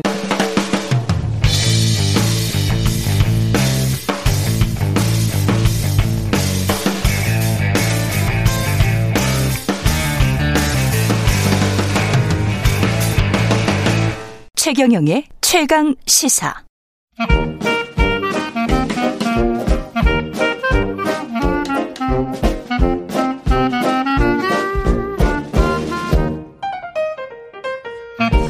네, 최경령의 최강 시사 경제합시다. 월요일은 명쾌한 경제 이야기 해보고 있는데요. 오늘은 2022년 새해 맞아서 우리 경제 전반의 흐름을 한번 짚어보겠습니다. 박종훈의 경제 한방 박종훈 기자 자리에 모셨습니다. 안녕하십니까? 네, 안녕하세요. 예, 오늘은 뭐 다각도로 한번 보죠. 네. 예.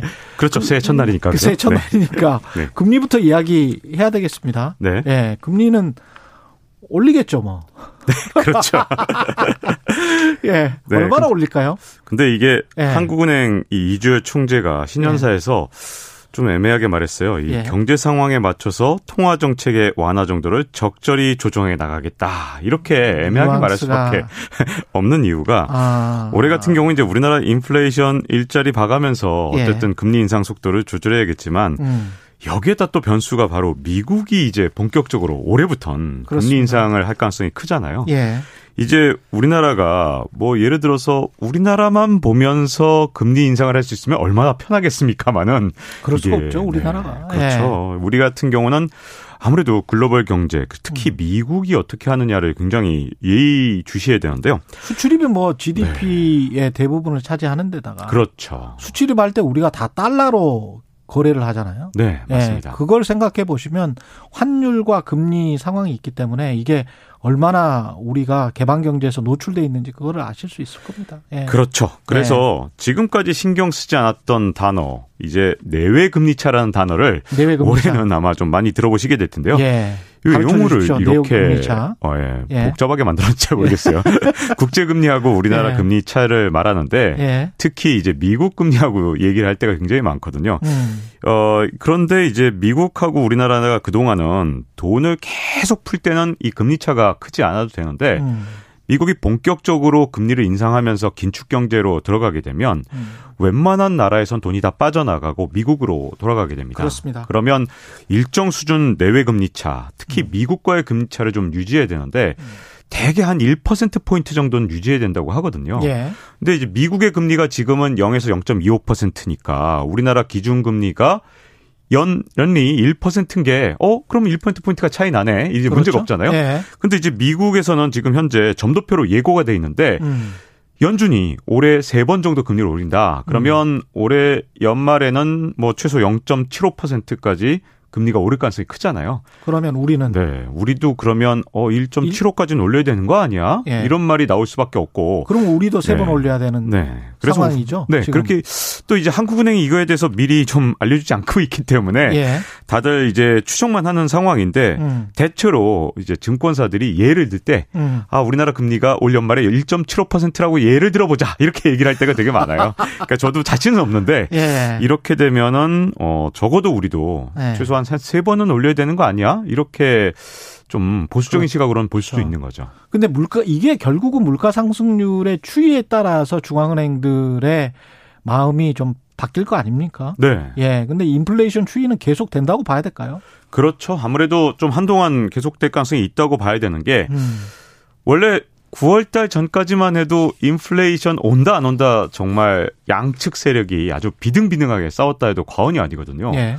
그런데 뭐 가장 중요한 분이 입장을 바꿨으니까 음. 파월 연준 의장이 인플레이션은 한동안 지속될 것 같다. 우려스럽다. 이렇게 얘기를 한 다음부터는 인플레이션이 좀 더 우려되는 쪽으로 이제 세계적인 전문가들의 시각이 조금 조금씩 바뀌고 있습니다. 예. 자, 그런데 인플레이션율만 놓고 보면 우리나라가 제일 심각하지 않은 것처럼 보여요. 현재로선. 음. 이게 수치만 놓고 보면 그렇거든요. 예를 들어서 지난 지난해 11월 같은 경우에 미국의 물가 상승률이 소비자 물가 기준으로 6.8%가 올라서 40년 만에 최고치였습니다. 대단하네요. 6.8. 네. 예. 우리나라 물가 상승률이 2021년 기준으로 전년 대비 2.5%가 올랐는데 음. 요건 10년 만에 최고치거든요. 예. 자, 그럼 수치만 낮은 게 아니라 이제 과거 기록하고 비교해도 이제 몇 년 만에 최고치냐 해서 한국이 좀 나은 편인데 자, 왜 그럴까? 음. 이제 뭐 일단 통계적인 문제가 좀 있습니다. 가장 큰 문제 중에 하나가 주택 가격이 우리나라 물가 상승률에는 음. 좀 적게 들어가 있어요. 이걸 그렇습니다. 과소 계상돼 있다 이렇게 예. 얘기하는데 그것 때문에 우리나라 물가 상승률이 좀 낮은 것처럼 보이는 것도 음. 사실이지만 이제 우리나라 물가 내에서도 한쪽은 뭐 우리나라는 10년 만에 최고치고 음. 미국은 40년 만에 최고치니까 어쨌든 우리나라 물가가 지금 당장은 과거에 비해서도 좀 심각하게 오른 건 아니라고 또 볼 수도 있거든요. 예. 근데 그 이유가 사실은 우리나라가 제조업의 중심지이기 때문에 그런 것도 음. 좀 있습니다. 그러니까 제조업을 지켜왔던 게 지금은 굉장히 큰 효과를 보여주고 있고요. 예. 제조업 기반 대신 이제 금융이나 아니면 서비스업으로 넘어간 나라들은 물가 상승률이 좀 높다고 볼 수 있죠. 예를 들어서 금융, 내수, 서비스, 여행 네. 뭐 이랬던 나라들. 그렇죠. 예. 그래서 뭐 음. 미국뿐만 아니라 뭐 영국도 6%가 넘는 물가 상승률을 최근에 보여줬고 유로존 전체가 5% 정도 물가 올랐기 때문에 그렇구나. 선진국들이 굉장히 심각하고요. 또 두 번째 이유는 어쨌든 미국이나 유럽은 음. 뭐 기축통화 내지는 준기축통화를 발행하고 그렇죠. 있기 때문에 예. 돈을 굉장히 많이 풀었고 우리는 예. 상대적으로 돈을 덜 풀었습니다. 음. 재난지원금도 뭐 미국이나 유럽은 진짜 펑펑 뿌렸는데 우리나라는 뭐 좀 덜 뿌리다 보니까 물가가 좀 덜 올랐고요. 가장 중요한 이유 중에 하나가 중국의 위안화 강세 이 부분도 있거든요. 아. 네. 원래는 뭐 이런 상황에서 사실 위안화가 약세가 되는 게 음. 통상적인 상황에서는 그랬었는데 예. 이번에는 여러 가지 뭐 미중 패권 다툼도 있고 위안화를 아주 음. 나중에 가선 국제 통화로 키우려는 중국의 그렇죠. 어떤 목표도 있고요. 네. 가장 중요한 건 물가가 이 자국 물가가 오르는 걸 막기 위해서 제일 좋은 방법은 자국 통화를 올리는 거거든요. 그렇죠. 여러 가지 원인 때문에 중국의 위안화가 강세를 띠고 있다 보니까 음.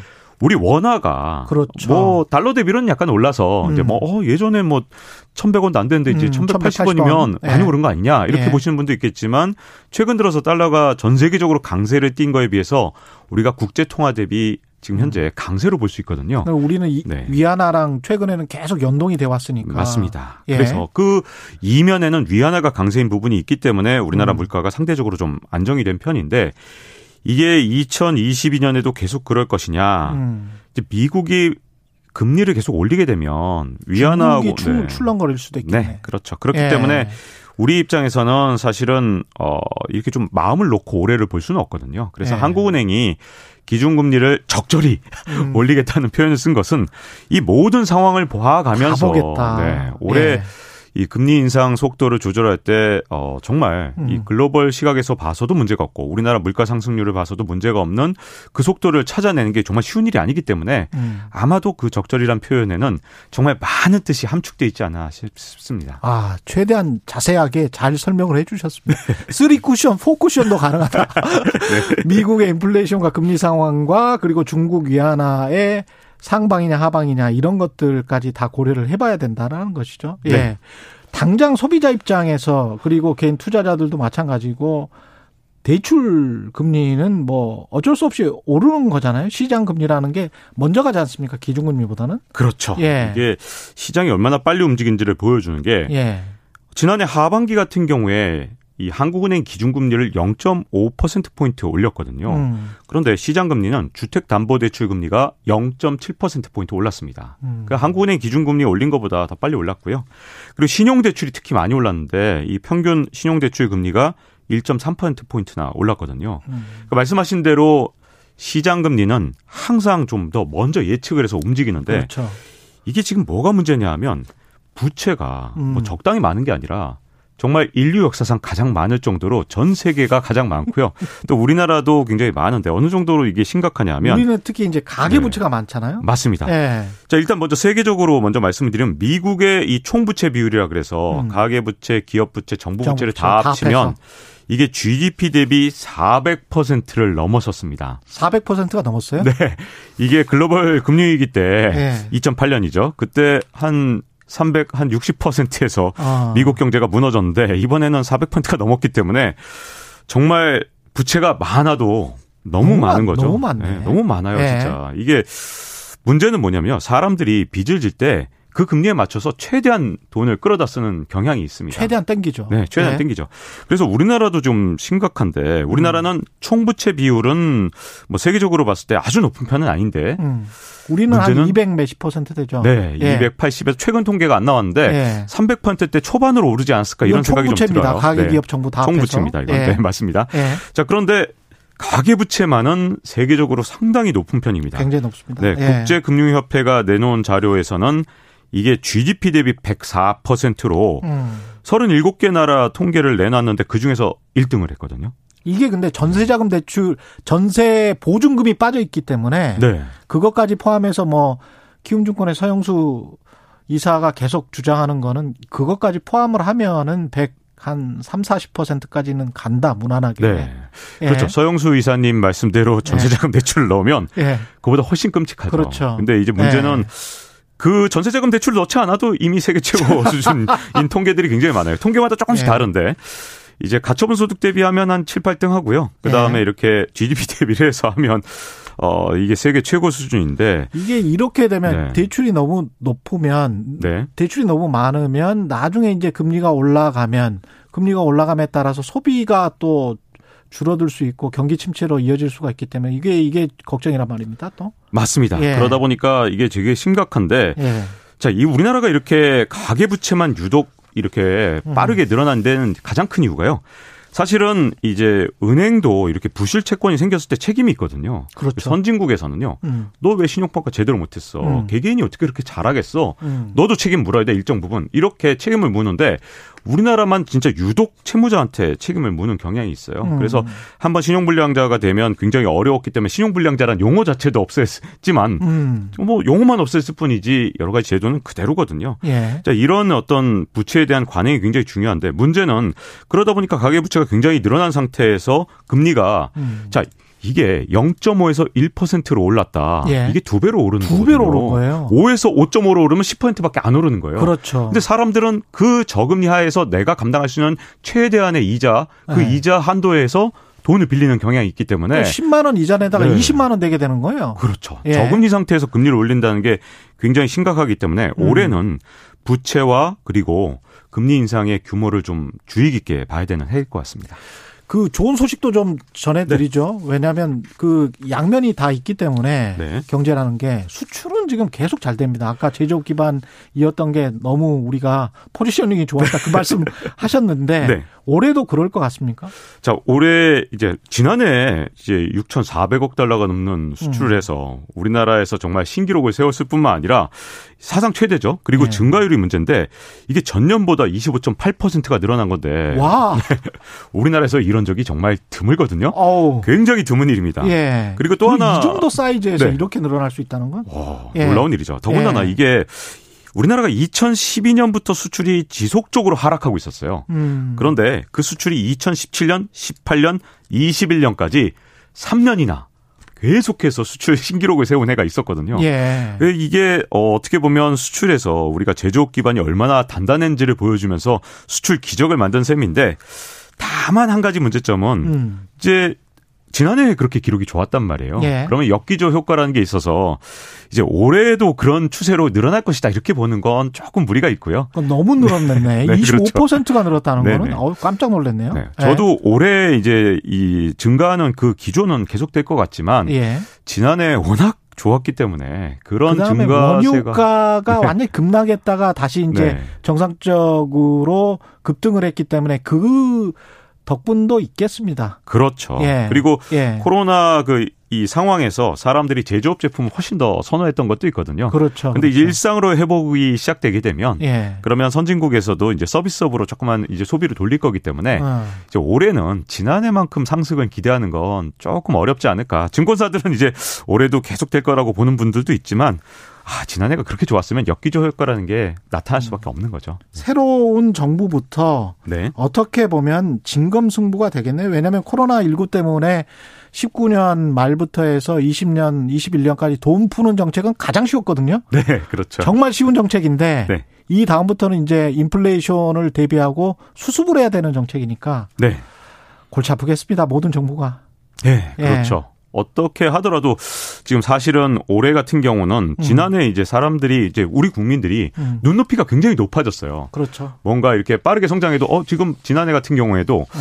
경제가 안 좋았다고 생각하시는 분들 굉장히 많거든요. 네. 왜냐하면 지표는 굉장히 좋지만 내가 느끼는 건 그렇게 좋아지지 않았다. 특히 네. 자영업자. 네. 그렇죠. 왜냐하면 이게 이 제조업, 수출 제조업에 종사하시는 분들은 뭐 음. 임금 들고 뭐 그런 것들을 경험했지만 자영업자분들이 굉장히 어렵기 때문에 아마도 올해 같은 경우에 이제 정말 정부에서 어떤 정부가 들어선다 하더라도 음. 굉장히 큰 도전, 이 체감 경기와 또 이 수출 경기를 서로 좀 그렇죠. 이렇게 조화롭게 맞추는 그런 음. 과정이 올해는 필요할 것 같습니다. 그, 그, 결국은 이제 불평등 문제네요. 예, 네, 그렇죠. 알겠습니다. 여기까지 하겠습니다. 지금까지 네. 최경룡의 최강시사 경제합시다 KBS 박종훈 기자였습니다. 고맙습니다. 네, 고맙습니다. KBS 1라디오 최경룡의 최강시사 듣고 계신 지금 시각은 8시 45분입니다.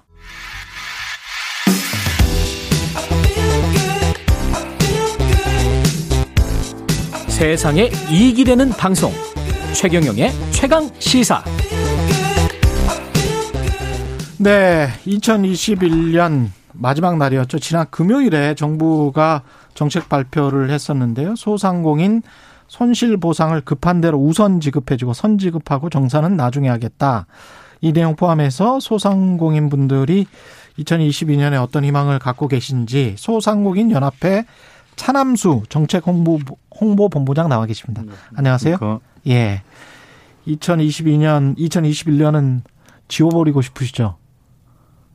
상상도 못했던 일들이 지속돼서 그렇죠. 네, 2020, 2020년이면 끝난 줄 알았었는데 우리가 처음에 네 맞습니다. 그렇죠. 네. 예. 일단은 정부 정책부터 한번 살펴보겠습니다. 500만 원을 먼저 지원을 하고 손실액 정산은 나중에 하겠다. 그러니까 이것보다 덜 손실이 났으면 네. 다시 돌려줘야 되고 네. 그다음에 더 손실이 났으면 정부가 더 주겠다. 뭐 네. 이런 건데 네. 이 보상금의 규모랄지 그다음에 포지는 어떤 영역이랄지 이런 것들에 관해서는 어떻게 생각하십니까? 먼저 가장 중요한 거는 예. 그 전에 어떤 어, 정책의 지원 방식에서 음. 그 선지급 음. 후 정산이라는 정책 기조를 방, 방, 전환했습니다. 기조 전환은 예, 되게 긍정적으로 볼 수 있습니다. 기조 전환은 일단 긍정적이다. 예, 예. 다만 지금 손실 보상의 대상이라든지 음. 금액 같은 경우에는 아직도 많이 아쉽고 음. 더 부족하다 그렇게 말씀드릴 수 있을 것 같습니다. 대상에 관해서는 그 저도 그 언론 보도를 보니까 여행업 같은 경우는 네네. 뭐 제한 조치가 없었잖아요. 네네. 근데 사람들이 물리적으로 여행을 갈 수가 없으니까 네네. 거기는 뭐 손실이 가령 전전해에 비해서 뭐 80% 이렇게 났더라고요. 네, 맞습니다. 그런 분들 같은 경우는 이게 대상 안에 안 들어가는 거죠. 이번 조치에도. 지금 현 조치에서는 55만 명 안에는 들어가 네. 있지 않습니다. 들어가 있지 않죠. 네. 그리고 이번 조치에서 그 대상 안에 뭐 소상공인 연합회에서 봤을 때 네. 대상 안에 안 들어가 있는데 이거는 좀 네. 불합리하다라고 느끼는 어떤 대상들은 어느 분들일까요? 그게 크게 범주를 따진다면 예. 일단 지금 현재는 시간 제한에만 들어가 있는 그 아, 숫자입니다. 영업 시간 제한. 예, 예, 예. 예. 근데 인원 제한이라든지 인원 제한. 시, 예, 시설과 공간 제한을 했던 대상들 다 들어가야 한다 보고 있고요. 시설과 공간 제한 그리고 여행업처럼 그, 아예 물리적으로 불가능했던 것들. 네네. 예. 실, 실질적으로 피해 피해가 큰 예. 업종은 들어가야 한다 이렇게 생각합니다. 그러네요. 네네. 금액에 관해서는 어떻게 생각하십니까? 금액 같은 경우에는 저희가 보실 때는 음. 분기당 한 250만 원 정도 되더라고요. 예. 그럼 월로 따지면 80만 원 정도 되는 거고요. 예. 그거 가지고 한 달 버티라고는 버틸 수 있겠습니까? 분기당 250만 원이라는 게 500만 원을 선지원한다는 것을 말씀하시는 예, 건가요? 맞습니다. 예. 그렇게 되진다면 저희는 음. 기본적으로 한 500원 되어야 음. 최소한 어 분기당 500 말씀하시는 예, 분기만 500만 원. 그리고 예. 대상도 금액 금액과 함께 비례될 수밖에 없지만 예. 현실적으로는 한 500억 이상은 되어야만 이 정부 지원책으로서 효과가 있을 것이다 이렇게 생각이 듭니다. 500이라는 게 연으로 따지면 2천이기 때문에 2천만 원입니다. 최저 생활비 정도는 도시 생활자의 최저 생활비 정도는 돼야 된다. 네. 그래야 우리가 어떻게 자립할 수 있는 기반이 된다 이런 말씀이시네요. 네. 지난번에 네. 그 3분기 손실보상이라면 따져봤는데 음. 100만 원도 못 받은 분이 한 50% 정도 됩니다, 약. 예. 그러면 그분들을 하루치 계산을 해보면 한 14,000원?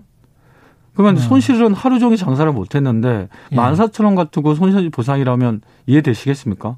그러네요. 예. 예. 그리고 이게 지금 정부가 공으로 그냥 주는 거는 아, 니죠 이게 대출이죠. 네, 맞습니다. 어, 그럼 나중에 갚아야 되는 거죠.